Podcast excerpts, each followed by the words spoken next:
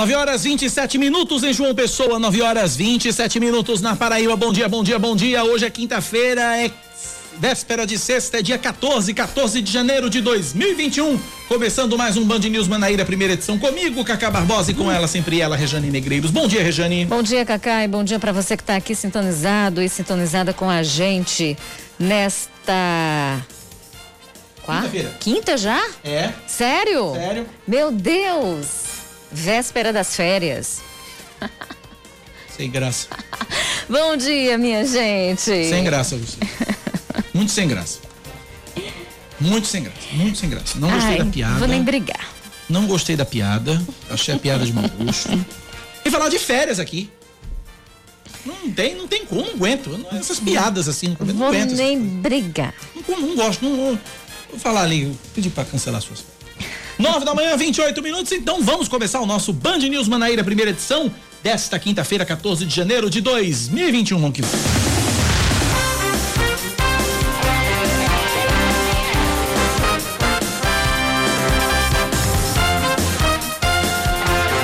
O secretário estadual de Saúde, Geraldo Medeiros, contesta o Ministério da Saúde e diz que a Paraíba possui seringas suficientes para iniciar a primeira fase da vacinação contra o coronavírus. De acordo com ele, o estado já possui 250 mil seringas e agulhas disponíveis para imunização contra a Covid-19 e deve adquirir mais 1 milhão e 800 mil. Além disso, outros 400 mil insumos são aguardados pelo Ministério da Saúde. Ontem, o ministro Eduardo Pazuello enviou um ofício ao Supremo Tribunal Federal alegando que sete, da, sete estados não teriam estoque suficiente de seringas caso houvesse a disponibilidade imediata das 30 milhões de doses. Vamos seguindo. Em visita ontem à Paraíba, o deputado federal Arthur Lira, do PP, apresentou suas propostas caso seja eleito presidente da Câmara dos Deputados. Durante entrevista coletiva, o candidato apoiado pelo Palácio do Planalto disse que pretende mudar a filosofia de trabalho do Legislativo com foco na recuperação econômica do Brasil e na democracia. Arthur Lira acusou o deputado Baleia Rossi, do MDB de São Paulo, seu adversário na disputa, de ter feito um acordo com outros partidos para acatar, se foi eleito, um pedido de impeachment do presidente Jair Bolsonaro. Quanto ao apoio de Agnaldo Ribeiro, que é do mesmo partido de Lira, a candidatura de Rossi, o alagoano garante ter 41 dos 42 votos do PP e diz que a postura do paraibano é exceção na legenda. Arthur Lira também se reuniu com o governador João Azevedo que apresentou um quadro das dificuldades administrativas vividas pelo Estado. 41 dos 42 votos do PP até a urna. Tudo pode mudar. Pelo menos 212 mil eleitores paraibanos não justificaram a ausência no primeiro turno da eleição municipal. O prazo para quem, quem não votou em 15 de novembro termina hoje. Para o segundo turno, a data limite é 28 de janeiro. Quem não justificar pode ter que pagar uma multa e, se não regularizar a situação, sofrer restrições para além da esfera eleitoral. A justificativa pode ser feita pelo aplicativo e-título ou também pelo site justifica.tse.jus.br, justifica.tse.jus.br. A edição 2021 do Folha de Rua, do Folia de Rua, perdão, e do Carnaval Tradição, além do desfile dos blocos carnavalescos em João Pessoa, né? Tudo isso está cancelado, tá? De acordo com o diretor executivo da FUNJOP, o Marcos Alves, uma programação virtual alternativa está sendo discutida com o setor.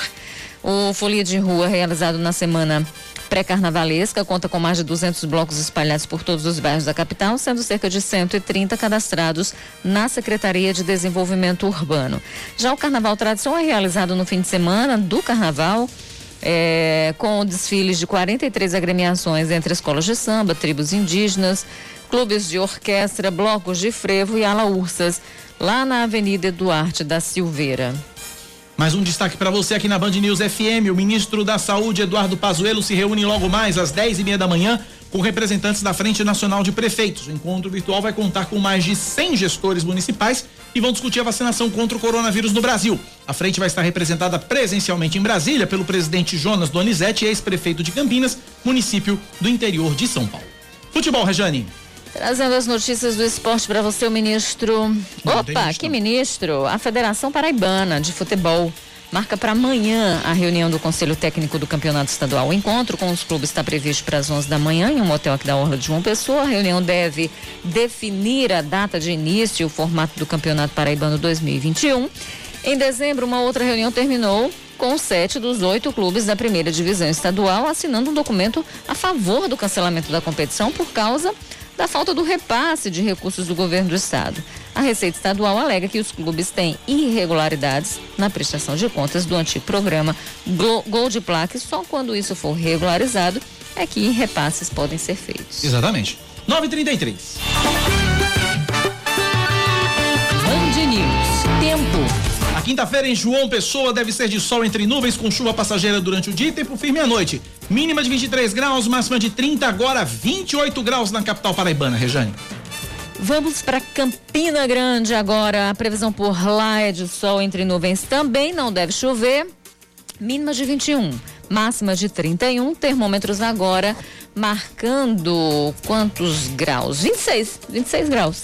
933 na Paraíba, 991119207 é o nosso WhatsApp. Você interage conosco aqui na Band News FM, 991119207. Ó, ouvinte aqui dando puxão de orelha em você, Rejane. Em mim? É. Por ouvinte final do telefone 2321. Tá dizendo que você tá hoje no mundo da lua. Ah, tô não. É porque ela tá perto de, é porque ela tá perto de entrar em férias. É não, gente. É, é não. Ela tá perto de entrar de Deixa férias. eu dizer, aqui eu faço o seguinte, eu Aqui ela assovia pra caramba. Exatamente. Cobra escanteio e bate pra cabecear. Era isso que eu ia dizer. Cabecear. É por aí. Porque aqui eu tô preparando também o primeiro plano, então é. é fazendo tudo junto porque senão o negócio não sai e não dá certo. Então, a gente fica fazendo uma série de outras coisas, corrigindo texto de repórter, é, acertando pautas que dão problema, é muita coisa, é muita definindo coisa. vídeos. Do, então eu fico fazendo trocentas coisas ao mesmo tempo. Rejane, não para aqui, não para. Olha, uh, eu trouxe no bloco local o, o, um ouvinte é, reclamando do, do trânsito bastante complicado ali no Valentina, ali pela rua do City Park, rua da Integração tal. Eu procurei a CEMOB, a CEMOB me disse que é uma questão do DR, o DR está avançando aí com a obra do binário da ladeira Manga, Mangabeira Valentina. E aí eu pergun e aí eu disse, olha, o ouvinte tá reclamando aqui que não tem é, ninguém orientando os motoristas. E aí a CEMOB disse o seguinte, que não havia sido informada pelo DR sobre o avanço dessa obra e a CEMOB já está enviando uma equipe para verificar a situação lá no Valentina Figueiredo. 9 da manhã, 35 minutos agora, 9h35. A gente começa falando sobre a tão sonhada, tão esperada, tão desejada vacina contra a Covid-19. O ministro da Saúde, Eduardo Pazuello, ele enviou ontem um ofício ao Supremo Tribunal Federal, ao STF, a respeito da de um, de um problema que, de acordo com ele, sete estados estariam vivendo. Dentre esses sete estados, a Paraíba estaria incluída. De acordo com o ministro, esses sete estados, incluindo a Paraíba, não teriam estoque suficiente de agulhas e seringas caso houvesse a disponibilidade imediata das 30 milhões de doses de vacina. Essa informação foi contestada pelo secretário estadual de saúde, Geraldo Medeiros. Ele disse que a Paraíba tem sim seringas suficientes para iniciar a primeira fase de vacinação contra o coronavírus. Vamos ouvir o secretário Geraldo Medeiros. Nós temos esse espaço e nós consideramos neste momento como o espaço da esperança dos paraibanos e que está disponível, pronto para receber até 3 milhões de vacinas, além das seringas que nós já temos 280 mil seringas e agulhas, estamos para receber mais 400 mil seringas. Então o plano está montado, de acordo com o secretário, está tudo pronto, inclusive o local de armazenamento das doses. A Secretaria de Segurança Pública também está acionada, já tivemos uma videoconferência. Essas vacinas serão transportadas com extrema segurança, com escolta, com o máximo de segurança nas gerências e nos municípios e rapidamente, assim que chegar, provavelmente a partir do dia 21 deste mês, as vacinas estarão aqui em João Pessoa e aí sim, no espaço curto de tempo, de 24 horas, através dos veículos da Secretaria Estadual de Saúde, das aeronaves do Estado, temos a intenção de distribuir com todos os 223 municípios Bom, com relação à logística do armazenamento, a logística das vacinas, o local de armazenamento, agora sim a gente ouve. Isso aí foi o secretário falando a respeito do esquema de segurança das, das vacinas. Agora sim a gente ouve o secretário falando sobre a questão do local de armazenamento. Vamos lá. Nós temos esse espaço e nós consideramos neste momento como o espaço da esperança dos paraibanos e que está disponível, pronto para receber até 3 milhões de vacinas, além das seringas que nós já temos 280 mil seringas e agulhas, estamos para receber mais 400 mil seringas. Então o plano está montado. Bom, agora sim, tudo certinho. O, de, o secretário ainda deu detalhes de qual vai ser o critério de divisão das doses entre os municípios. Inicialmente, a primeira fase será direcionada aquelas pessoas acima de 75 anos ou aquelas acima de 60 anos que vivem em abrigos e asilos, os profissionais de saúde e os indígenas. Essa será a primeira população contemplada com as vacinas, tanto da Coronavac como da AstraZeneca, assim que a Anvisa permitir a submissão emergencial dessas vacinas.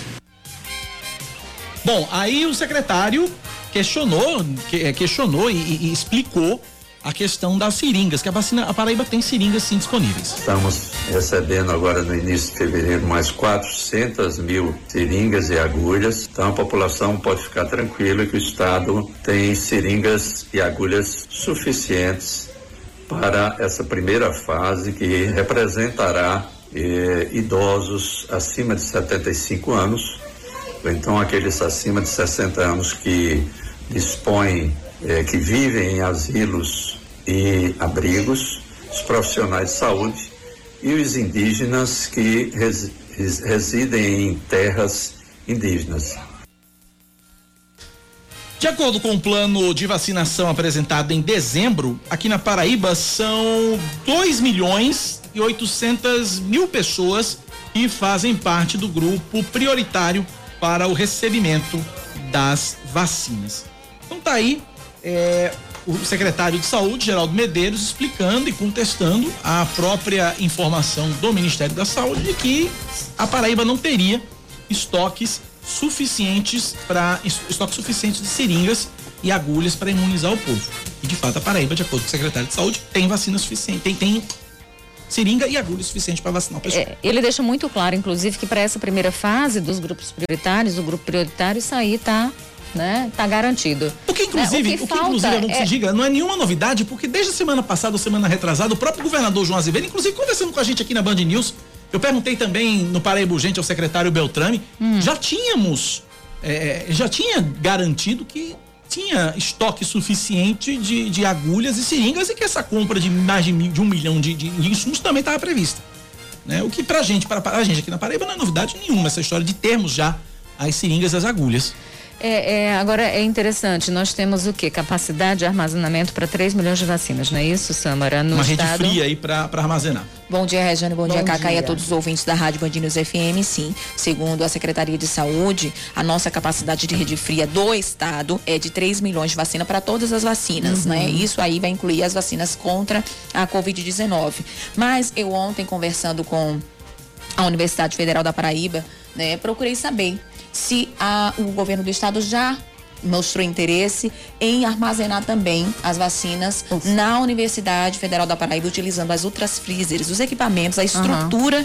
da Universidade Ou Federal seja, da Paraíba. o apoio logístico da UFPB, né? Isso. E é, a Universidade Federal da Paraíba ela afirmou que foi procurada sim pela Secretaria de Saúde Estadual para realizar um possível armazenamento dos imunizantes contra a Covid-19 na instituição.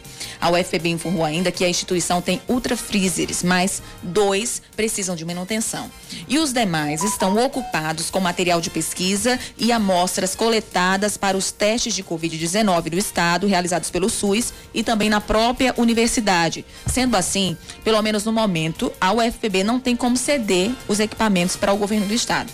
Mas, aí, se esses equipamentos forem consertados, vamos dizer assim, se houver essa, essa manutenção, e caso eles consigam reorganizar esses materiais que, que estão armazenados lá na universidade, né, que eu acabei de dizer, que são é, é, de testes de Covid-19, material de pesquisa, aí sim eles disseram que com certeza devem ceder esse equipamento para o governo do estado armazenar as vacinas contra a Covid-19. Eu ainda estou aguardando mais detalhes, ainda é, por esta manhã, né? E a gente pode trazer mais detalhes durante a nossa programação, porque aí a gente pode trazer uma entrevista relacionada a esse assunto, já uhum. com, vamos dizer assim, acertado com essas manutenções feitas, porque a assessora me falou que está aguardando só essas informações para passar para a gente, melhor dizendo. E, e, aí é importante a gente destacar também que a rede de frio do estado tem capacidade para armazenamento de 13 milhões de vacinas, não significa que isso é só vacina da Covid-19, até porque existem outras vacinas, acho que em abril, maio, tem campanha de vacinação contra gripe também, e ainda estão vendo como é que fica essa questão, porque para uma coisa não acabar atrapalhando a outra, a gente sabe que existe uma adesão muito grande, muito forte à vacinação contra a gripe, que é importante, principalmente entre os idosos. Então, para uma coisa não atrapalhar a outra. Mas é importante dizer também que, além da rede de frio do estado, que é quem vai pegar, receber essas vacinas e vai fazer a distribuição para os municípios, e aí o plano de vacinação do governo da Paraíba já anunciado pelo governo, né, pelo, pelo governador João Azevedo, é que tudo isso seja distribuído em um único dia, em 24 horas, para todos os 223 municípios, de forma que todos estejam prontos para começar a campanha juntos, de forma igual, né, de forma igual, sem, sem, sem atraso de um, uh, sem antecipação do outro, ou seja, todo mundo começando juntos e de forma universal, ou seja, para todos os paraibanos. E são 14, né? Os municípios, a gente tem 14 para você entender. São é, é, é, pontos de concentração, de regiões, são regiões, não é isso, Samara? Que, é, que atendem, você tem um ponto em João Pessoa que atende aqui a essa região, por exemplo, a Rede Frio de João Pessoa, que fica ali no Água Fria, também tem capacidade para fazer o armazenamento. Foi entregue por Luciano Cartacho, acho que já no finzinho de 2020, né? É, é, não, um pouquinho antes, foi em 2020 ainda, não foi a Rede Frio, no início de 2020, na verdade. E aí é todo equipado né? Tem uma refrigeração potente exatamente para receber e armazenar essas vacinas e é lá que também vão ficar as vacinas que vão ser distribuídas aqui na capital. Como foi em janeiro de 2020. Não foi? Foi. E aí como 900 mil doses. Pronto. Capacidade de armazenamento dessas. Armazenar, é, segundo aqui o, o, o, tô vendo aqui, vou dar o crédito. Segundo o portal Mais PB, matéria de 20 de janeiro, são 900 mil doses. Pronto. E aí a gente precisa saber também, inclusive Juliana está na rua fazendo essa checagem, é, se aqui também na rede de frio do município vai ser é, é, possível também aumentar essa capacidade de estoque de armazenamento. A gente entrou em contato com o pessoal, mas como eles ainda estão na transição, ainda precisa passar, né, nova assessoria, uma nova forma de agir, de contactar, então eles não acabam não dando a resposta diretamente porque, ou seja, o caminho acaba ficando um pouco mais burocrático, mas a gente já está checando tudo isso para saber também como fica essa capacidade de armazenamento de uma pessoa. Atualmente, Regiane, o estado possui mil salas de vacinação em 12 gerências regionais né? Além... Do, é, esse era o nome, tá vendo? Isso. 12 gerências regionais. Isso. Né? Para que isso seja devidamente distribuído e, e, e, armazenado e tudo de uma forma muito rápida, né? A, até porque as vacinas exigem uma refrigeração adequada, enfim, para manter assim, sua eficácia e tudo mais. Então são 12 pontos é, que vão ser usados pelo Estado para fazer essa devida distribuição das doses de vacinas para, para os 223 municípios. Fala, Caneto. Agora sim, rodando a informação aqui, lembrando que esse equipamento entregue pelo Luciano Cartacho é, é, tem capacidade para armazenar até 14 tipos de vacinas. Então uhum. a gente tem que lembrar que não é só a da a vacina da Covid. Da Covid, exatamente. Todo ano tem vacina, tem campanha de vacinação para criança, para idoso, enfim. Então a gente tem que levar em consideração isso também para é não ver que tá livre só para Covid. Não, tem 14 tipos de vacinas lá sendo armazenados, mas as doses a gente Verdade. não sabe, vamos trazer essa informação Exatamente. também. Bem, bem, bem, pontuado, porque a gente realmente a gente fica só no foco da vacina Covid, vacina Covid, vacina Covid, mas tem umas outras, tem uma série de outras vacinas que continuam sendo aplicadas ali. Isso, e eu falei da campanha da gripe que vai chegar, da vacina contra a gripe que vai chegar, né? Porque todo ano tem a, tá certo no calendário, ou seja, mas além dessa vacina existem todas é. as demais que precisam, né, ficar ali devidamente Exatamente. armazenadas. Então é um lugar que vai receber tudo isso e é que é por isso que a gente está checando, vendo se vai haver por parte também da rede de frio de João Pessoa uma uma uma ampliação dessa capacidade de armazenamento, né? 947, atualizando os casos de Covid-19, de acordo com o um boletim divulgado ontem na Paraíba, foram registrados entre terça-feira e ontem 681 novo, novos casos e nove mortes pela doença. Uh, dessas, dessas nove mortes, quatro foram de fato né, no período de 24 horas entre terça-feira e ontem. É, essas mortes foram entre 7 de novembro e de 2020 e 12 de janeiro de 2021. Ah, trazendo aqui os números totais da pandemia: 174.199 casos confirmados, 3.845 mortes, 131.239 pacientes recuperados. Ocupação total de leitos de UTI em todo o estado é de 53%. Leitos de UTI adulta na região metropolitana de João Pessoa são 61% ocupados, em Campina Grande 66%, no Sertão 46%. De acordo com a Central Estadual de Regulação Hospitalar, 29 pacientes foram internados nas últimas 24 horas. 9 da manhã, 48 minutos agora na Paraíba, 9:48. Vamos para Brasília. Fernanda Martinelli, nossa correspondente do Sistema Opinião, fala ao vivo, direto da capital federal, a respeito de uma reunião com o ministro da Saúde, Eduardo Pazuello, e mais de 100 prefeitos para discutir a vacinação contra o coronavírus aqui no Brasil. Bom dia, Fernanda. Olá, Cacá, bom dia a você, bom dia a todos. É isso mesmo, agora por volta das 10 e meia da manhã, vai acontecer uma reunião entre o ministro da Saúde, Eduardo Pazuello, e cerca de 100 prefeitos para tratar sobre a logística e distribuição da vacina contra a Covid-19. Essa é uma grande preocupação de prefeitos e governadores de tal forma que na próxima semana vai acontecer também um encontro com os governadores do consórcio de governadores do Brasil, justamente para tratar sobre esse tema. A reunião de hoje vai acontecer, em sua maioria, de forma remota. A maioria dos prefeitos vão participar virtualmente. Mas o presidente da Frente Nacional de Prefeitos, Jonas Donizete, ele vai estar aqui em Brasília representando todos os administradores municipais, justamente trazendo essa preocupação em relação à logística. De acordo com as informações, depois de toda aquela polêmica do dia D e hora H, o ministro Pazuello começou com uma previsão de que a vacina comece a ser distribuída até o dia 20 de janeiro. E agora, tanto prefeitos como governadores querem ajustar toda a questão logística junto ao Ministério da Saúde. O próprio ministro Pazuello disse que, de acordo com o cronograma, pode ser que Manaus seja a primeira região a receber a vacina contra a Covid-19. Além dos prefeitos, também vão participar os secretários de saúde municipais através do Conselho Nacional, que também fica aqui em Brasília. Nós vamos acompanhar, claro, essa reunião.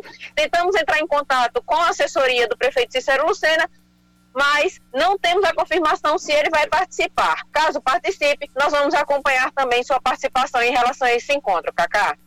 Maravilha, obrigado Fernanda. Fernanda Martinelli, direto de Brasília, trazendo as informações da capital federal.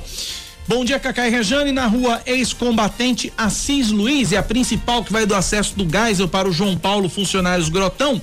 Tem uma vala, tipo um rego, de canto a canto, é feito pela Cagepa. Essa vala tem mais de 15 dias e tem causado dia e noite um trânsito horrível com várias colisões entre veículos e até atropelamento. É, mensagem aqui do professor Marcos Ugais, eu pedi a Cagepa para resolver essa questão. Samara Gonçalves, fala. Cacá, já que o ouvinte está falando da Cagepa, né, eu vou atrás dessa demanda, mas a demanda de Flávio, eu não sei se você está lembrado, ontem às ah, 8 sim. horas da manhã na verdade, ele falou. Na verdade, Flávio está falando disso, falou disso ontem, falou disso anteontem, falou. Todo dia ele fala, é uma falta d'água ali em Cabedelo, Camboinha, Poço, Isso, eu já entrei em contato, já pedi a Flávio o endereço dele e eu estou aguardando aí a resposta da Cagepa. Vou até olhar agora no meu e-mail o que é que eles responderam, mas aí abre espaço para os nossos ouvintes participarem, né? E pedirem a nossa ajuda aí, porque o que a gente puder fazer, a gente faz para ajudar os nossos ouvintes. Sensacional. Essa Samara Gonçalves não dorme no ponto, não, menino. Pense. Mas, menino. 9 da manhã, 51 minutos agora na Paraíba, 951 9911 9207 para você continuar participando e interagindo com a gente. 9911 9207. Você manda sua mensagem, a gente coloca no ar e você participa e nos ajuda a fazer o Band News Manaíra, primeira edição, nesta quinta-feira, 14 de janeiro de 2021. 9911 9207. 9 e 52 na Paraíba, 9 da manhã, mais 52 minutos. Vamos falar da visita, vamos falar do velório logo, o velório do deputado estadual João Henrique, ele que morreu na última terça-feira, vítima de complicações da Covid-19. O corpo do parlamentar foi velado ontem na, aqui em João Pessoa, em um cemitério particular, e aí durante esse velório A esposa de João Henrique, que é deputada federal, a, a deputada Edna Henrique, do PSDB, relembrou trajetória, legado e a vida pessoal do João Henrique. Vamos ouvir. João, ele foi deputado estadual com meu pai, com minha mãe e comigo. Só, só trocar aqui, que eu acabei trocando os áudios aqui. Agora sim. Um homem que cuidava de mim, um homem que cuidava da família, que determinado, tudo fazia por amor e com amor, até mesmo na política, que aí ver uma política que ele dedicou de corpo e alma e fez com que também toda a família desse esse amor que ele sentia, né, também fosse transmitida. Então, aí a gente tem muita, muita coisa e muita história para dizer desse ovo. A gente tem que realmente alimentar, mostrar que ainda existe pessoas né, que faz as coisas pelo coração, pelo amor, por sentimentos fortes. E ele foi uma dessas pessoas que a Paraíba teve a oportunidade de ter. Extremamente abalada, óbvio, a deputada federal Edna Henrique. Quem também esteve no velório foi o deputado federal Julian Lemos, do PSL. Ele destacou a contribuição de João Henrique para a sociedade paraibana um cidadão exemplar, um político que faz parte da ala que a gente tanto almeja para o nosso país, um político honesto, um oficial da polícia, um homem que tem uma trajetória ímpar. A Paraíba perdeu muito, mas como cidadão eu fico muito triste pela contribuição empresário. É, são, são várias qualidades que o, o João Henrique tinha. E eu fico pego de surpresa assim como toda a Paraíba. Eu lamento muito. Eu digo isso de verdade, eu lamento muito pelo falecimento do meu colega João Henrique. Outro político colega de partido de João Henrique, nesse caso o deputado federal Rui Carneiro, do PSDB, lamentou a perda do parlamentar, partida do parlamentar, que, na visão de Rui Carneiro, fazia política à moda antiga. Tive a oportunidade de conviver com o João Henrique em muitos momentos, no mesmo partido, na mesma casa legislativa, na Assembleia. Um homem que sempre foi um lutador, sobretudo, pela sua região um homem, como se diz, a moda antiga, como disse o presidente Adriano, sim, sim, não, não.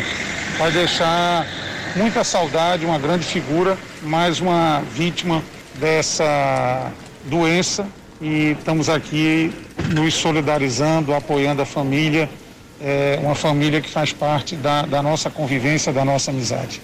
Ontem um cortejo saiu de João Pessoa, foi para a cidade de Monteiro, onde é, acontece, aconteceu até agora há pouco, um outro velório na casa da família e logo em seguida, agora há pouco, o enterro foi realizado no cemitério do município. João Henrique morreu aos 77 anos na última terça-feira, vítima de complicações associadas à Covid-19. Tá aí a informação para você, ouvinte da Rádio Band News FM, a respeito do velório do deputado João Henrique. São 9h55, a gente vai para intervalo. Na volta, Regina Negreiros, vamos comentar, vamos repercutir aqui a visita de Arthur Lira ontem a Paraíba. Ele concedeu entrevista coletiva, esteve com o governador João Azevedo, uh, falou, acusou Baleia Rossi de acatar o pedido de impeachment do presidente Jair Bolsonaro caso seja eleito, falou de Agnaldo Ribeiro. A gente vai trazer tudo isso já já aqui na Band News FM. Você continua participando com a gente no 9911 9207. O intervalo é rapidinho, a gente volta já.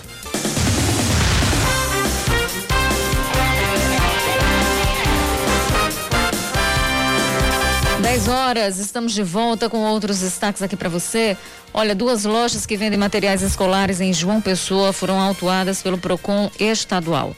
Durante a fiscalização realizada nesta terça-feira, foram encontradas irregularidades como produtos vencidos, cupons fiscais sem informações que são obrigatórias. Cinco lojas foram visitadas em um shopping na zona sul da capital.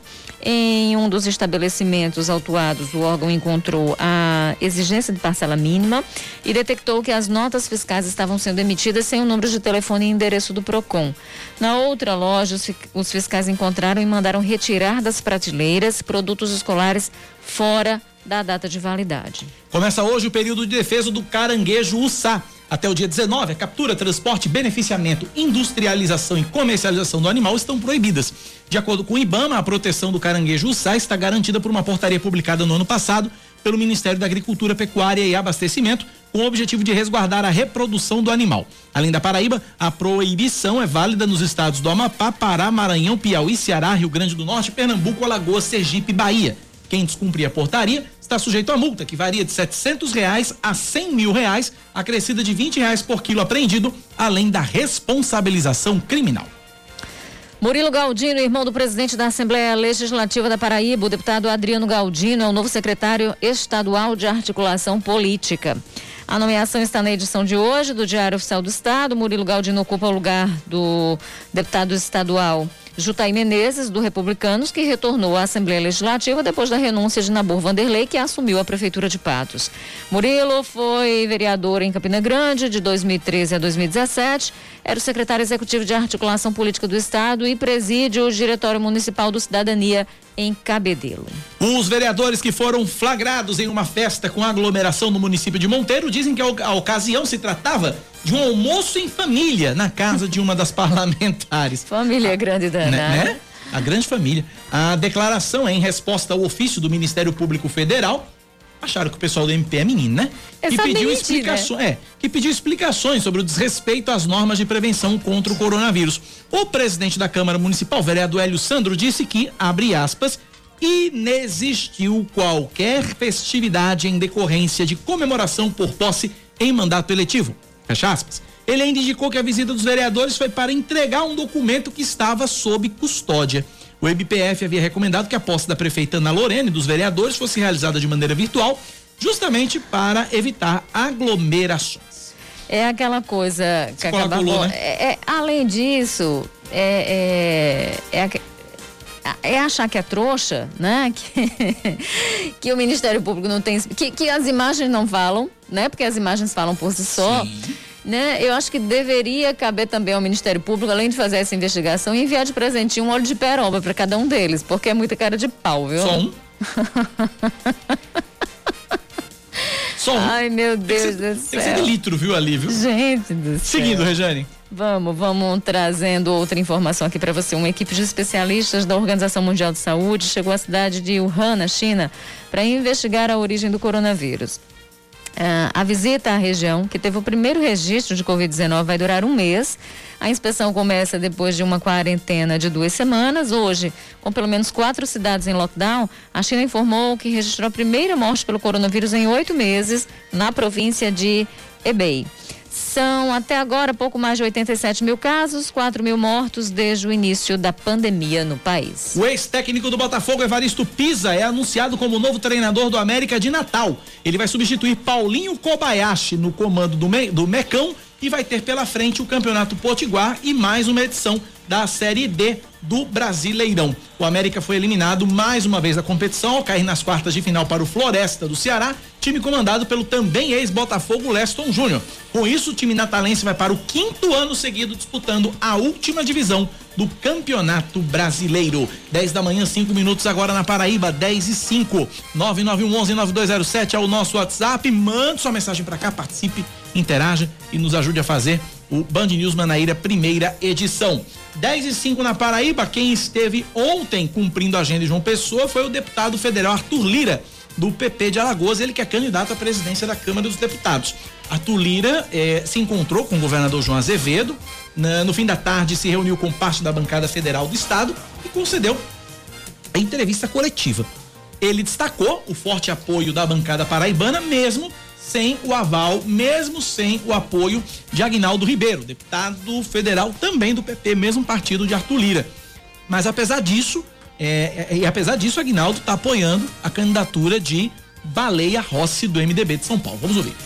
Democracia é isso. O deputado Agnaldo, ele tinha uma pretensão também de disputar a presidência da Câmara. Lógico que procurou um caminho mais ligado ao presidente Rodrigo Maia e não foi possível. Nosso partido ele não esgotará as conversas para que se unifique, para que ele possa andar junto nas eleições. Mas com relação à bancada paraibana, são amigos de uma década. Então não tenho a menor dúvida que nós teremos a maioria esmagadora da bancada da Paraíba, como temos em todos os estados do Nordeste.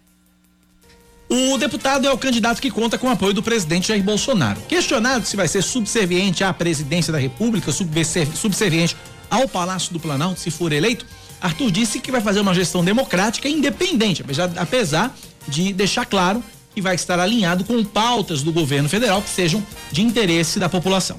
Nós teremos independência, eu estou falando aqui sempre na frente de 10, 15 deputados, em todos os lugares que ando. Nenhum presidente da Câmara será líder de governo, mas não serei eu a fazer com que o Brasil não se desenvolva, não cresça, fazendo oposição ao país, travando pautas, engavetando matérias, usando na individualidade de achar que é o dono daquela casa, porque aquela casa não tem dono e ninguém aqui tem patrão, e vai fazer dizer assim: eu sou independente de ocasião.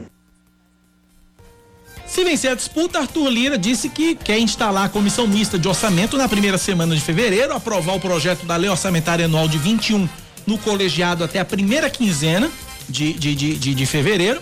A comissão ficou travada, não funcionou em 2020, devido a disputas políticas do grupo de Lira e Maia, visando as eleições à presidência da casa.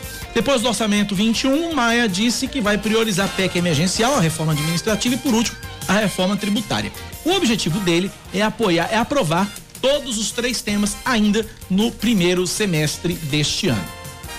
O que é que nós estamos colocando aqui? Ouvindo todo mundo, com as condições adequadas de governabilidade, nós temos que criar condições orçamentárias, e aí vem a PEC emergencial, para que dentro de um orçamento possível, com um teto mais alto ou um piso mais baixo, a gente possa arrumar condições de bancar a criação de um programa como esse de criar condições de você investir no Brasil. Hoje você tem 96% do orçamento contingenciado, você não pode fazer nada de infraestrutura. E aí a eleição para a Câmara dos Deputados está marcada, Regiane Negreiros, para o dia 1 de, de fevereiro. E a disputa é entre Arthur Lira e o Baleia Rossi, Baleia Rossi que é do MDB de São Paulo. Baleia Rossi que tem o apoio do presidente do, do presidente da Câmara, Rodrigo Maia, do Democratas do Rio de Janeiro, Arthur Lira tem o apoio do presidente Jair Bolsonaro. O que vai acontecer? A gente só vai saber dia 1 de fevereiro. É interessante a gente ouvir o Arthur Lira falando, né? Porque cada qual vai defendendo seus interesses. É interessante também porque o Arthur Lira diz, diz que não vamos ficar aqui trancando pauta, não vamos ficar impedindo o crescimento do país como coisa que o Baleia Rossi nadasse em outro mar que não o Brasil e fosse ele sim o tranca-pauta só para ser do contra.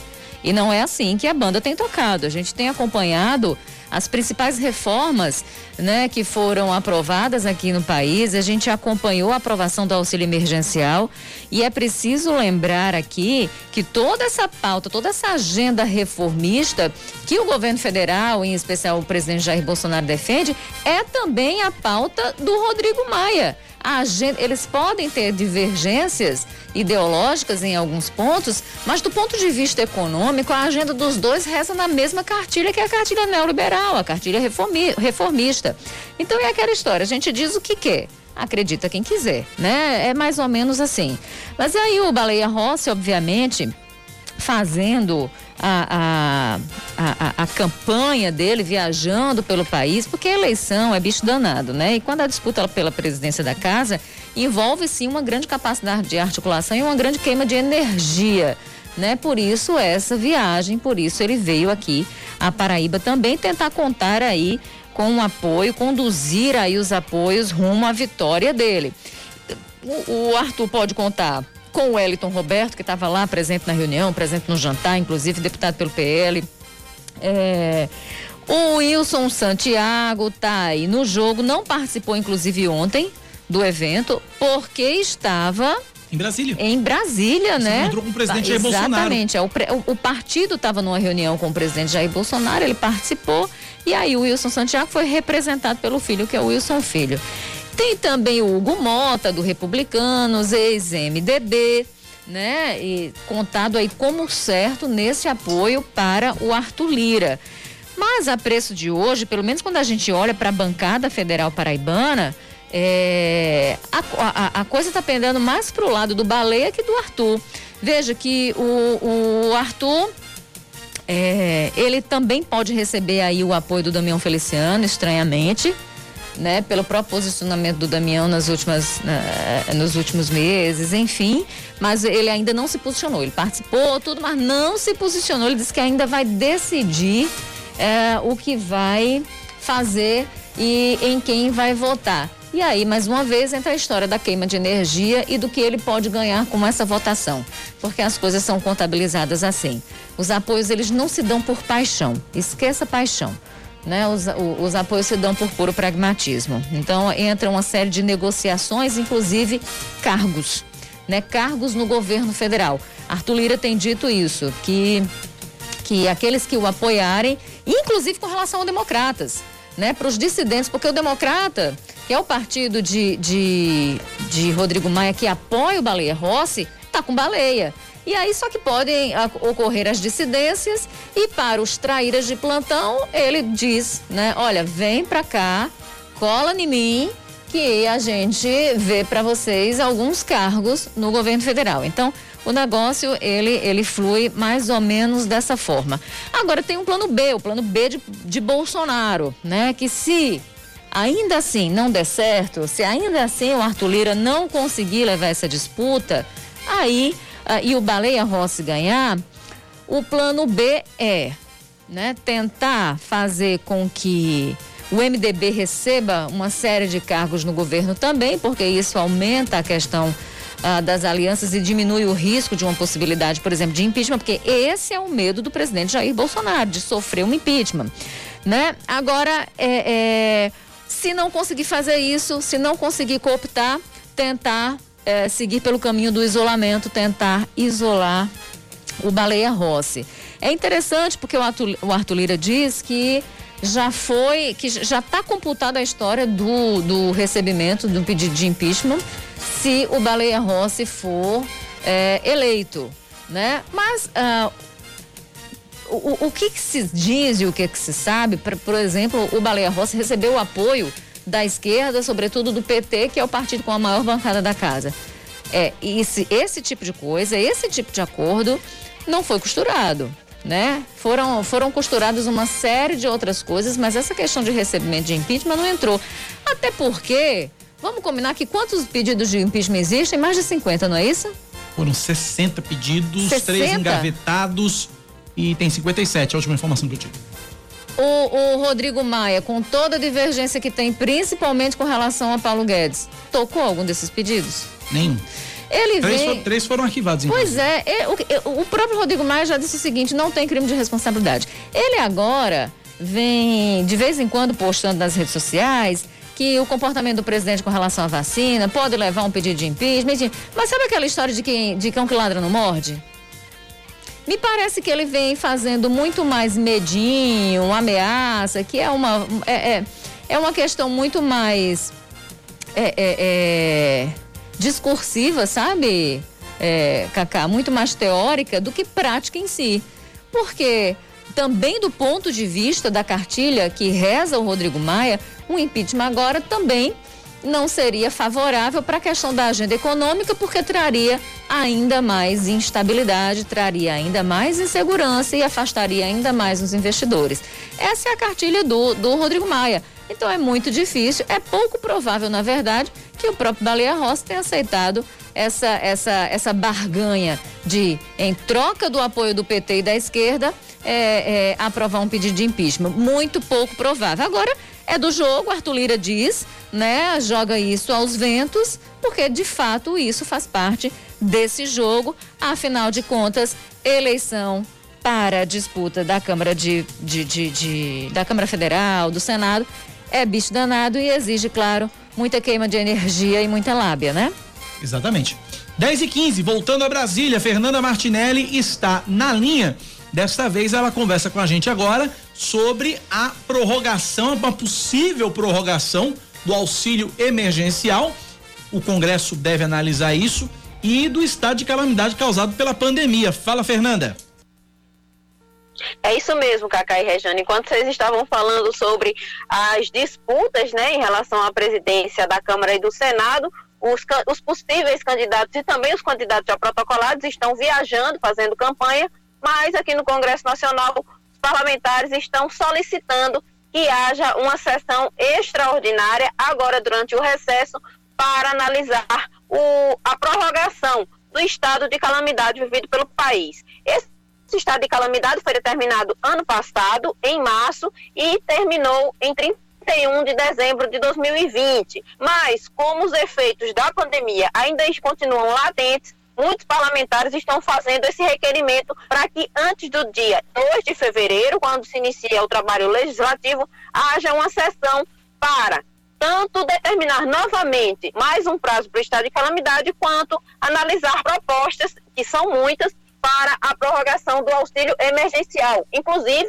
uma dessas propostas foi apresentada pelo deputado federal pelo PTB, Wilson Santiago, que solicitou um pagamento no valor de 600 reais com retroativo a partir de 1 de janeiro. Ele teve uma reunião com o presidente da República, Jair Bolsonaro, onde apresentou essa proposta. O presidente já disse que o país não tem condições de arcar com essa despesa, mas os parlamentares continuam querendo analisar eh, projetos em relação a isso. Para que aconteça essa sessão, é necessário um número X de assinaturas. Muitos parlamentares já declararam que assinaram esse requerimento e agora resta saber se realmente vai acontecer essa sessão.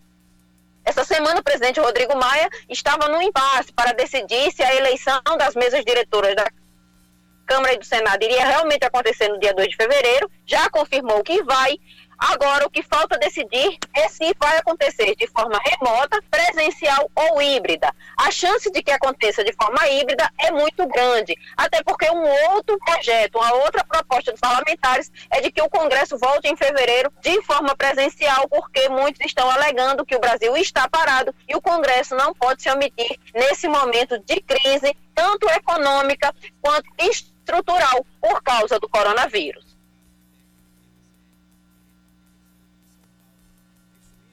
Okay. Valeu, Fernandinha. Obrigado pela participação, obrigado pelas informações direto de Brasília. Tá aí, expectativa aí então. Inclusive ontem, eu, eu, inclusive ontem eu vi uma foto do deputado Wilson Santiago ao lado do presidente Jair Bolsonaro. Não sei se prospera, Rejane. Hum. Não sei se prospera essa, essa prorrogação do auxílio emergencial, honestamente. É, né? Existe uma questão. A gente precisa lembrar o seguinte: que apesar de não ser uma coisa oficial, o presidente Jair Bolsonaro está claramente em campanha para 2022. É ou não é? Sim. Né? Os filhos têm falado isso, o próprio presidente fala sobre isso.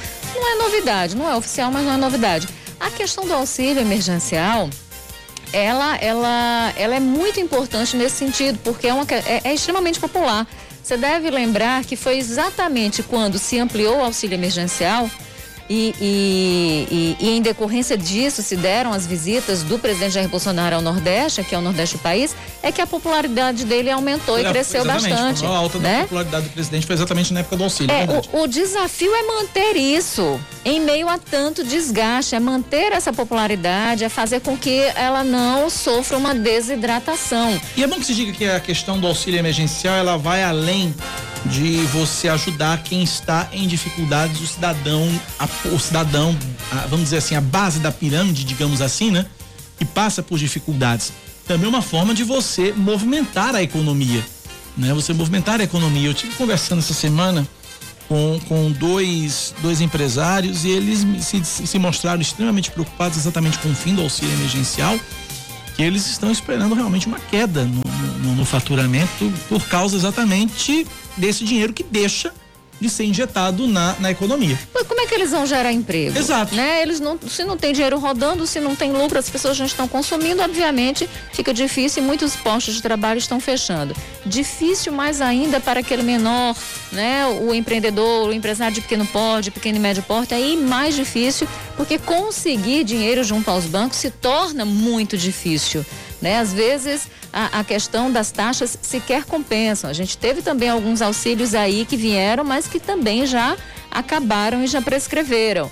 Então, é, só que existe um, um, conflito muito grande de interesses aí nesse sentido. E uma guerra é como um cabo de guerra dentro do próprio governo. Porque qual é a ideia do Paulo Guedes? A ideia do Paulo Guedes é de segurar cada vez mais, né? É de, é de é, conseguir privatizar o máximo que ele puder, desestatizar o, o, o quanto for possível, para diminuir o rombo nas contas públicas, né? e, e e, e, e melhorar essa questão fiscal, né? De uma forma geral é isso. Então esse é o objetivo do Paulo Guedes. Criar uma, uma, um, um, mais uma fonte de despesa nesse sentido, desse auxílio emergencial, cujo impacto é muito grande nas contas públicas, é uma questão que, que, que para conseguir administrar se torna muito difícil.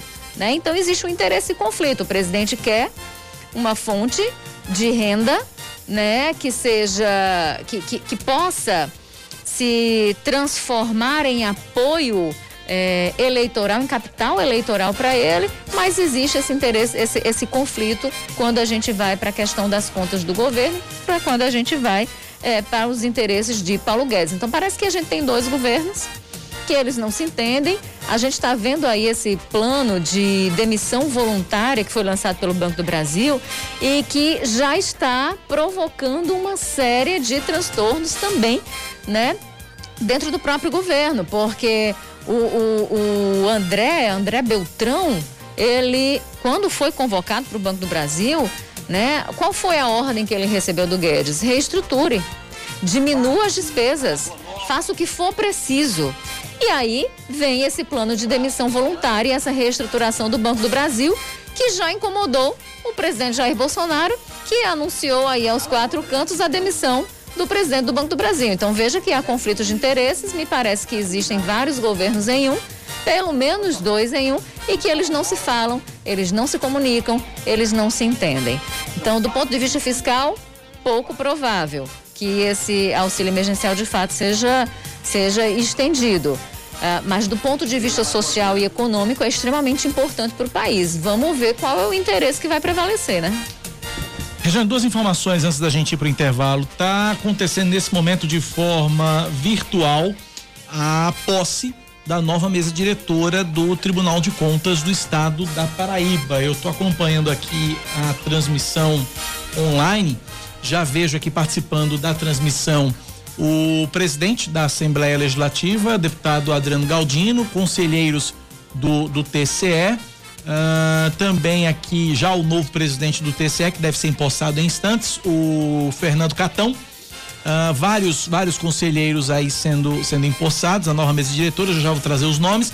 Já vejo aqui o prefeito João Pessoa Cícero Lucena participando da solenidade, vejo o governador da Paraíba João Azevedo também presidente do Tribunal de Justiça, Márcio Murilo da Cunha Ramos, enfim, vários, vários, vários, várias pessoas, presidente da Câmara Municipal, uh, vereador Dinho também participando da solenidade, e isso sendo uma transmissão virtual. Quem está falando agora é o conselheiro Arnóbio Alves Viana. Vamos ouvir um pouquinho da solenidade.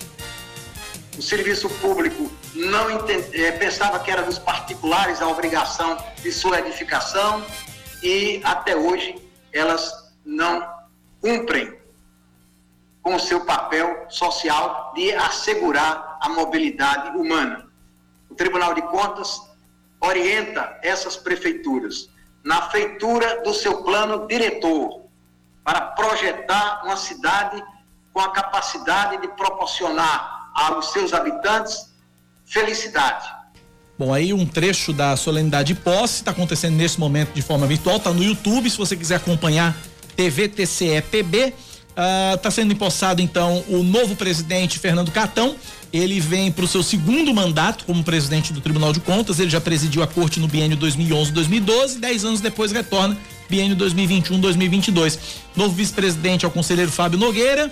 Uh, corregedor Antônio Gomes Vieira Filho, Arnóbio Viana, presidente da primeira Câmara, André Carlos Torres, presidente da segunda Câmara, e o conselheiro substituto Renato, Renato Sérgio Santiago Melo, como ouvidor do Tribunal de Contas do Estado.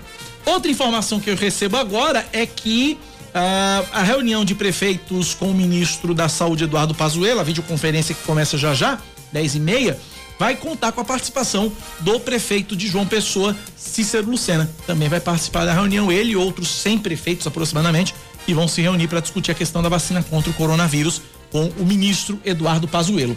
Dadas estas duas informações, eu vou para o intervalo rapidinho e volto já já com mais notícias locais aqui na Band News FM, junto com a nossa querida Rejane no Band News Maneira, primeira edição. Intervalo é rapidinho, a gente volta já, 10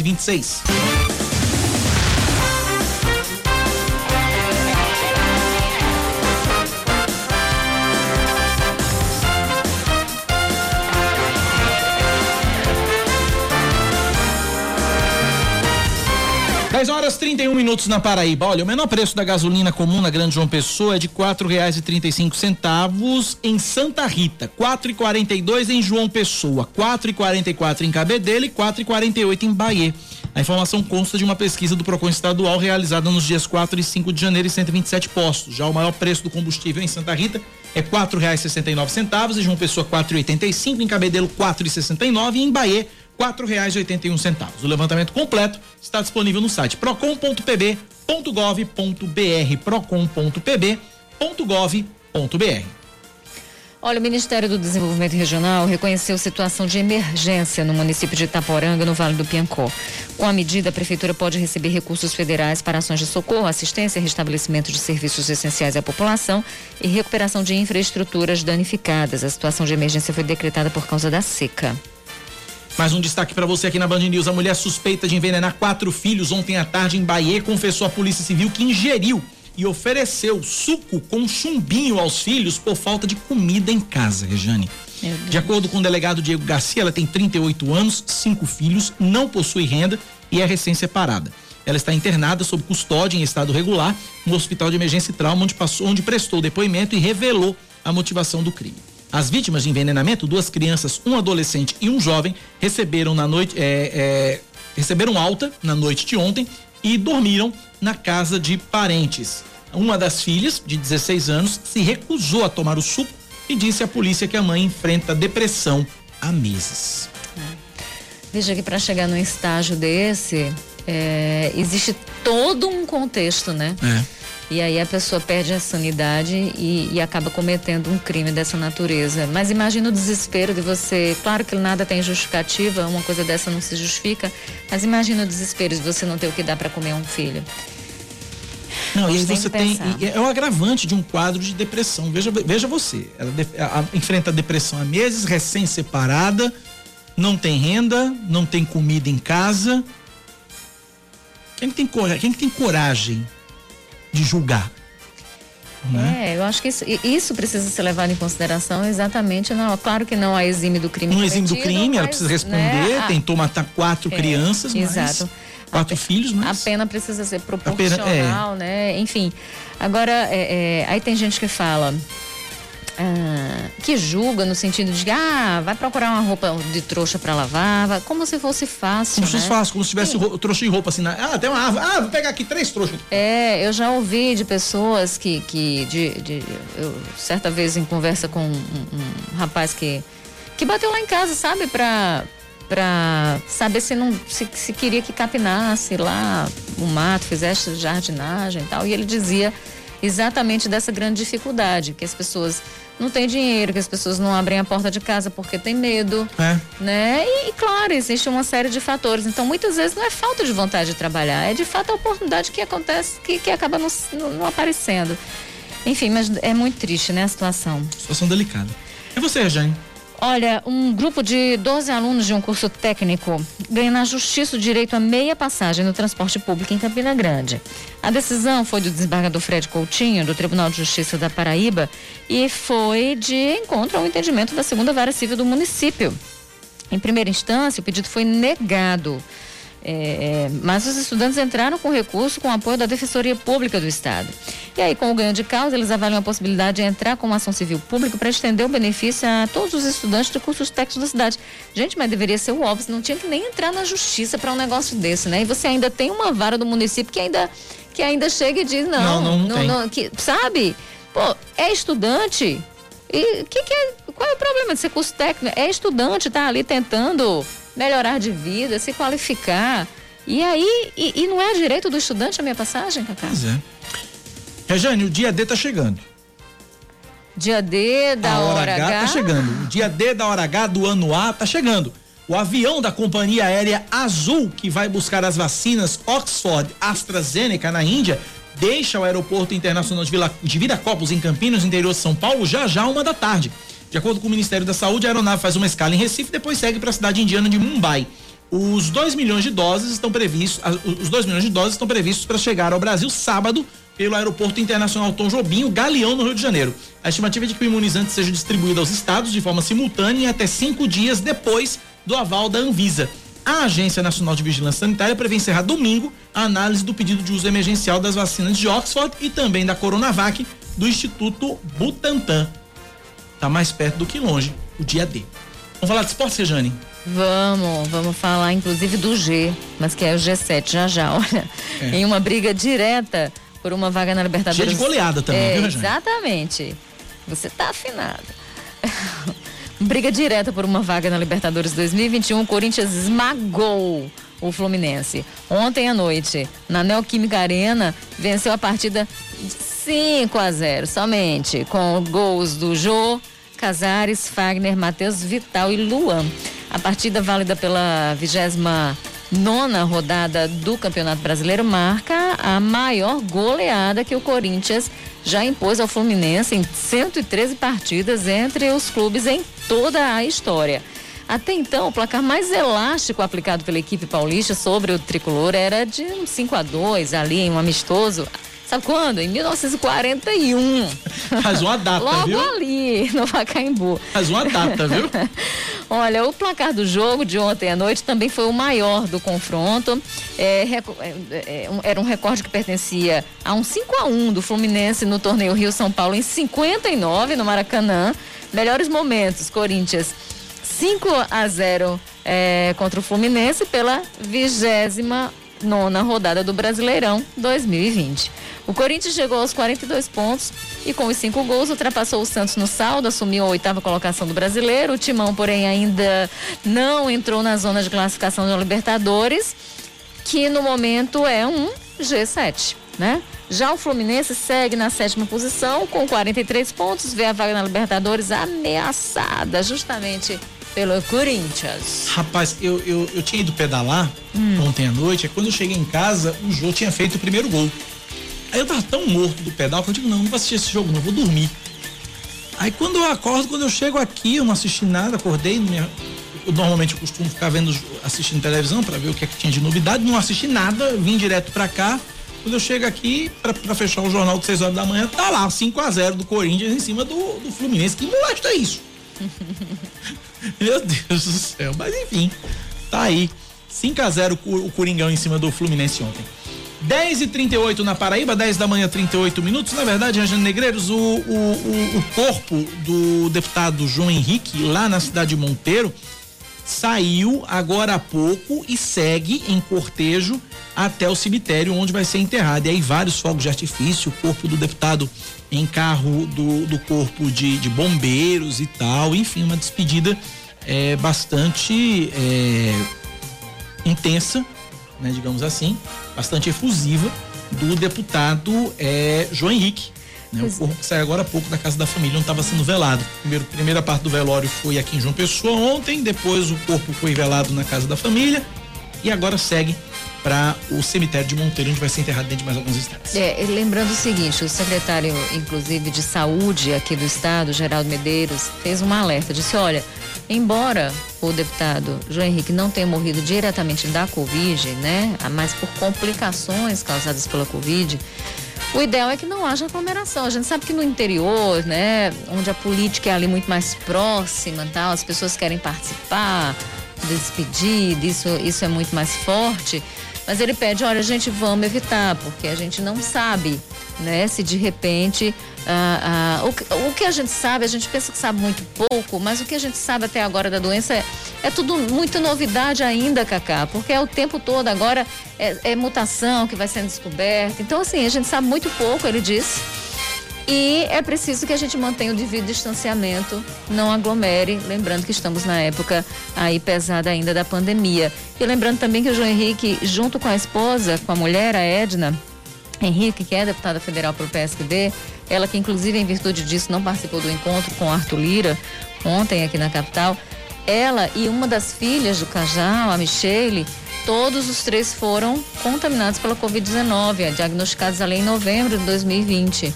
Né? Mas aí o quadro do João Henrique, do deputado, acabou piorando e aí ele acabou não resistindo às complicações causadas pela Covid, né? Exatamente.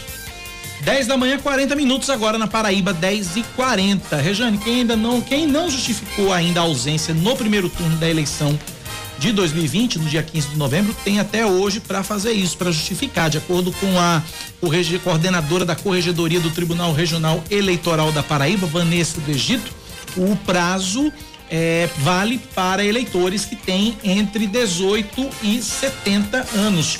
Ah, ela alertou para as punições é, de quem ficar em débito com o TRE, por exemplo, não pode tirar, não pode fazer concurso nem tirar passaporte. Vamos ouvir. Então é importante que ele faça, porque quem não está em dia com a justiça eleitoral, quem está em débito com a justiça eleitoral, não pode regularizar CPF, não pode se inscrever em concurso público, não pode se inscrever em instituição oficial de ensino, se tiver uma empresa, não pode participar de licitação, não pode tirar passaporte, tem uma série de sanções que quem não está em dia com a justiça eleitoral sofre. Então é importante que o eleitor regularize a sua situação. As justificativas podem ser feitas pela internet, pelo site da Justiça Eleitoral ou pelo aplicativo e-título. Se ele houver baixado no seu celular ou por meio do site do TREPB, www.tre-pb.jus.br, na aba Eleições 2020, Justificativa Eleitoral. Então lá ele preenche o formulário, anexa o documento que comprova o motivo pelo qual ele não compareceu para votar no último dia 15 de novembro e já encaminhado automaticamente à zona do domicílio eleitoral do cidadão. Informação, então tá aí informação para você que ainda não justificou a sua ausência. Pelo menos em João Pessoa, isso. Pelo menos 11 mil, 11, 111 mil eleitores deixaram de votar no dia 15 de novembro aqui na capital paraibana. A abstenção foi de 21,28%, quase o dobro da registrada nas eleições de 2016, 11,37%. As justificativas referentes ao segundo turno, segundo turno que foi no dia 29 de novembro, essas têm um prazozinho maior para apresentar. Podem ser apresentadas até o dia 28 de janeiro. 10 e 43 intervalo. A gente volta já já para o último bloco do Band News Manaíra, primeira edição de hoje. Até já. 10 horas 46 minutos. O senador paraibano José Maranhão do MDB volta a respirar com a ajuda de aparelhos. O parlamentar de 87 anos permanece internado na UTI do Hospital Vila Nova Estar em São Paulo em tratamento de insuficiência respiratória ocasionada pela Covid-19. De acordo com o boletim médico divulgado ontem, o senador mais idoso do Brasil está sedado em ventilação mecânica e recebendo suporte clínico e fisioterápico. O político foi diagnosticado com a Covid-19 no dia 29 de novembro após participar ativamente da campanha eleitoral. A segunda onda da Covid-19 na Paraíba foi em dezembro do ano passado, é o que diz a Fiocruz, né? A Fiocruz disse que teve segunda onda. Já o secretário de saúde daqui, várias vezes conversamos, disse que na verdade Não nunca. Repito. É, a gente nunca saiu nem da primeira onda. Enfim, de acordo com o balanço da pandemia, além da Paraíba, Bahia, Rio de Janeiro, Espírito Santo, é, também vivenciaram uma segunda onda aí de acordo com a Fiocruz. Os pesquisadores fazem um alerta de que as próximas semanas podem ser ainda mais difíceis por sinais de saturação do sistema hospitalar e descumprimento do isolamento social. E aí eu queria entender como é que a, a, a, Fiocruz faz essa estimativa de segunda onda. É o que, que eles chamam, né, de, de segunda onda, é, né? É porque uh, uh, cientistas, pesquisadores, autoridades em saúde, de uma forma geral, sanitários, dizem o seguinte, que para haver uma, uma segunda onda, é preciso que haja uma queda significativa no número de casos. Houve uma queda né? significativa, mas não foi o suficiente, né? Não, o, a gente ficou estabilizado é. durante muito tempo ali, ó, só estabilizado, um, um grande número de casos estabilizado. De, agora veio, veio esse repique né?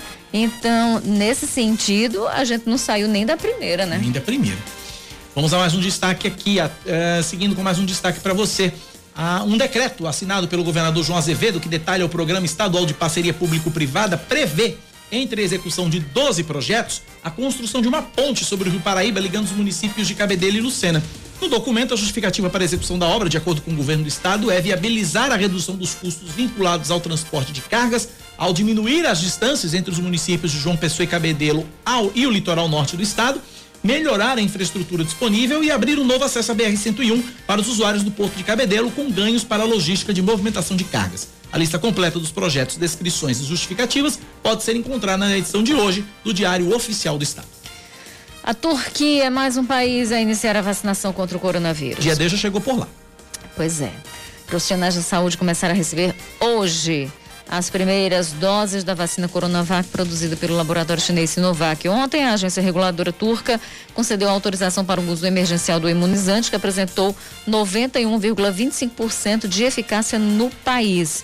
No total, o governo da Turquia adquiriu 50 milhões de doses da vacina. Ontem, a Indonésia também começou a imunização com a Coronavac, além da Turquia, Indonésia e do Brasil, onde a vacina é desenvolvida em parceria com o Instituto Butantan, China, Malásia, Singapura e Tailândia tem, contra... Tailândia tem contratos para uso da Coronavac. Ô, Cacá, e, aí a, a, gente, a gente vê essas, essas taxas, esses índices de eficácia e fica se perguntando, ué, por que, que lá foi 91? Por que é. tem lugar que é 95? Aqui é, no, é deu. Aqui deu 50,4. É o, o, o, geral, né? É o geral. 100% para quem é. para os casos graves, 78 para os médios. Moderados, leves, né? né? E aí, é, é, claro que é preciso estudar isso ainda, mas o, o, o que me parece consenso entre os especialistas, né, que eu tenho acompanhado falando exatamente sobre isso, é que é preciso ver, por exemplo, qual foi o grupo que foi estudado. Uhum. Né? Então, de repente, se lá houve mais jovens, né, a depender do, da, da, idade da, dos grupos que foram acompanhados, isso é uma série de coisas. Mas chama a atenção chama. essa diferença, né? Né? A final da Libertadores da América vai ser brasileira. Santos e Palmeiras decidem o título mais importante do continente no dia 30 de janeiro. E o lugar não podia ser outro, Maracanã. Ontem à noite, o Peixe atropelou o Boca Juniors na Vila Belmiro e se garantiu na decisão com placar de 3 a 0. Diego Pituca, Soteudo e Lucas Braga marcaram os gols da semifinal. No jogo de semana passada, Santos e Boca empataram sem gols na Bomboneira. O time, o time do técnico Cuca disputa o título com o Palmeiras, que se classificou anteontem, mesmo perdendo em casa no Allianz Parque por 2 a 0 para o River Plate. Aqui no jogo de ida, em Avelaneda, o Verdão goleou a equipe argentina por 3 a 0. O Santos levantou a taça Libertadores três vezes: 62, 63 e 2011. Tem dois mundiais. Já o Palmeiras só tem um título na competição conquistado em 99 e o Palmeiras não tem mundial. Fala, Oscar. Mundial só o ventilador lá da. Kaká, inclusive, tem aquele ditado, Eu né? Podia perder a piada, né? Inclusive aquele ditado, né? O peixe morre pela boca, mas ontem foi não, ao contrário, né? Ontem não, ontem foi. foi ontem pesado. vai ser bonito, viu? Vai ser bonito, viu? É dia 30, uhum. dia 30, 5 da tarde com transmissão aqui pela Band News FM. Vai ser lindo de ver, eu tô arrepiado só de imaginar. Só, só, falta, só, falta, só falta público. Uma pena que vai ser no Maracanã vazio, mas que vai ser lindo de ver Santos e Palmeiras. Milton Neves fez um histórico hoje pela manhã no, no, no, no Nacional com o Megali. Um histórico do confronto de Santos e Palmeiras, decisões, grandes decisões que foram disputadas por essas duas equipes. Vai ser bonito, vai ser bonito, vai ser bonito. 10 da manhã, 51 minutos na Paraíba, 10 e 51 Domingo é dia de Enem. Primeira, primeiro, primeiro dia de aplicação das provas do Exame Nacional do Ensino Médio. Eu tô na linha, é, eu tô na linha com o professor Carlos André.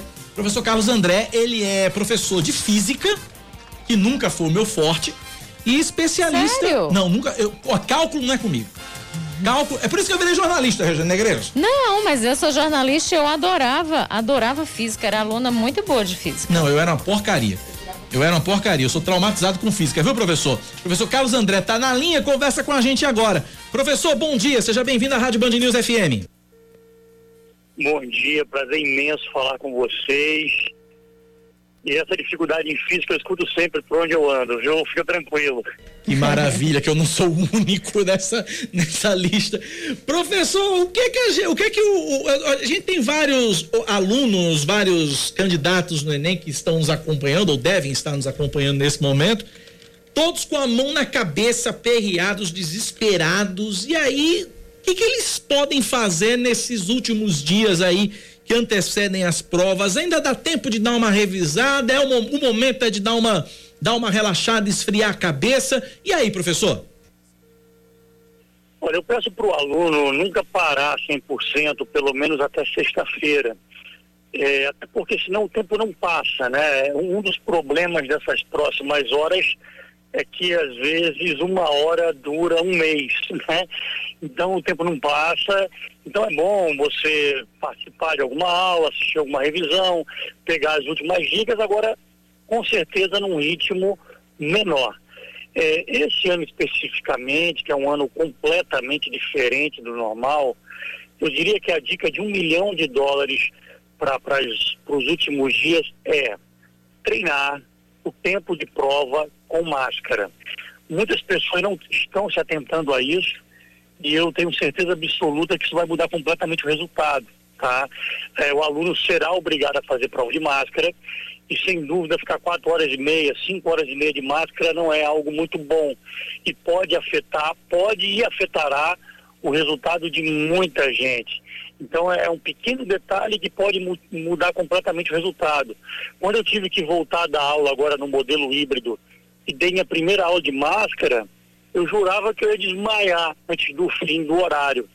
E aí eu tive que, para a segunda semana, fazer um, uma série de testes para escolher a melhor máscara, mais confortável para dar aula, que é o que eu também peço para a garotada, treinar o tempo de máscara e escolher ao longo dos próximos dias a máscara mais confortável para fazer a prova. Ninguém vai aguentar ficar cinco horas e meia em alto rendimento com uma máscara puxando sua orelha, arrancando o pedaço dela. Não dá. Agora, professor, é... que mais, além da máscara, da máscara mais confortável, é, vai ser possível, por exemplo, o aluno levar. Por exemplo, a gente é uma prova de quatro horas. Eu lembro que quando eu fiz o Enem em 1900, não interessa, é, eu lembro que eu que eu levava, a gente, a gente levava um lanchinho, levava uma água, uma barrinha de cereal para ir se alimentando e aguentando as quatro horas, porque realmente dá um trabalho, principalmente a questão da, da água, né? A gente precisa tomar. Vai poder levar essas coisas? Vai poder tirar a máscara para tomar água, professor? Olha, essa é uma grande pergunta, muito, muito boa. Por quê? Porque, primeiro de tudo, em geral, historicamente, os fiscais do Enem não são, na média, bons fiscais. A gente recebe todo ano várias reclamações de fiscais que não conheciam bem as regras da prova ou ficavam conversando com outro fiscal e os alunos da sala pedindo silêncio. Então, é, é sempre há bastante relatos, bastante polêmica com relação aos fiscais. E essa sua pergunta é muito relevante, porque até agora não há um pronunciamento claro do MEC sobre o tema. Recentemente houve a prova da FUVEST e na prova da FUVEST, que é um vestibular de São Paulo, é, essa informação ela estava realmente clara, não era permitido o aluno fazer nenhum tipo de lanche ou beber água durante a prova. E deu muita reclamação. Por quê? porque a prova é muito longa, né? É, o aluno, então, querendo beber água, ele tinha que sair da prova, e isso, com certeza, ia atrapalhando o tempo dele, o desenrolar. O Enem precisava fazer uma declaração clara de sim ou não. Do jeito que está, tudo indica que é permitido. Né? será permitido fazer o lanche, tirar a máscara ali momentaneamente para fazer o lanche e beber água. Eu tendo a acreditar que o bom senso diz que deveria se permitir, porque o horário do Enem em alguns estados ele é muito ruim, inclusive é, aqui na Paraíba afeta muito o horário normal do aluno almoçar. Então, todo mundo é obrigado a almoçar muito tempo antes, inclusive esse ano, para evitar aglomeração, os locais de prova vão abrir mais cedo que o normal. Então, se o aluno ele não tem acesso a, a, um lanche, a comer alguma coisa, principalmente no Enem, no Enem isso pesa muito mais do que na FUVEST, porque a FUVEST é uma prova em um estado específico, ele teria problema ao longo da prova, porque ele começaria a sentir fome ao longo da prova, por ter sido obrigado a almoçar muito antes, e isso atrapalharia o rendimento dele. Então, o bom senso diz que o Enem deveria permitir. Agora, é, apesar de todo mundo estar concluindo, seria muito bom que, o, que alguém do INEP viesse a público para deixar a informação clara, porque a dúvida, num momento de ansiedade como esse, de todo mundo, gera estresse desnecessário. Professor, estou com um minuto de programa, eu só queria saber o seguinte: dá para prever, adivinhar, imaginar, uh, projetar uh, o possível tema da redação desse ano? Vai ser qual, qual deve ser o caminho, professor? Olha, é possível. Recentemente no meu Instagram, é, que é o arroba Carlos André Over, eu botei uma dica quentíssima de redação, porque desde 2017 já virou meio hábito, meio tradicional, que o INEP libere alguns spoilers da redação, que eles já deram dois. Um deles uh, foi pedindo que os alunos lessem com cuidado a competência 4, e eu queria pedir para ampliar isso, inclusive. Você não pode jogar um jogo se você não conhece a regra do jogo. Então o INEP pediu, pediu para que todo mundo olhasse com carinho a competência 4, mas eu queria que, na verdade, todo mundo olhasse todas. Principalmente uma competência que fala sobre a obrigatoriedade de se fazer uma intervenção social na redação do Enem, Sim. que muita gente esquece. A segunda dica é, seria sobre investimentos que o governo tem feito na formação de professores. Então, isso, com base nas indicações do MEC, tudo nos leva a crer que seria uma redação ligada à educação. Tá? É, Maravilha. Outra dica que eu queria dar para o ouvinte da Band News, que eu inclusive sou ouvinte assíduo, é, é para vocês darem uma olhadinha sobre alfabetização na infância, sobre um, pro, um programa do governo chamado ABC, Alfabetização Baseada na Ciência tranquilo. Professor Carlos André, obrigado pela participação aqui na Rádio Band News FM. São 10h59, eu não tenho tempo para mais nada, somente para dizer o seguinte: Samara Gonçalves e Oscar ficaram rindo da minha cara, dizendo que eu fiz Enem, que eu não fiz. Eu fiz Enem. Eu fiz Enem, eu fiz Enem em 2008, tá certo? Eu fiz Enem em 2008, porque eu sou formado em publicidade e propaganda e entrei na faculdade com a nota do Enem, tá? Sem graça. Acabou. Fala, Rejane. Antes do Enem tinha P, P, PSS. PSS, não, é, tinha PSS. Eu, eu, ainda sou antes do PSS, eu sou do vestibular mesmo. Minha eu, época era, era Peneirão, tinha um Peneirão. Não, mas eu fiz Enem mesmo, entrei com a nota do Enem. Tinha os dois. Nossa. Eu fiz Enem. E, e era horrível, porque você ia pro Peneirão, né? Muita gente que, pelo nervosismo, não dá mais nada. Dá mais nada, enfim, tchau. mas enfim, Peneirão uh, triste. Tchau, Enem, gente. Enem muito melhor. Vai começar o Band News Station, tchau. Tchau.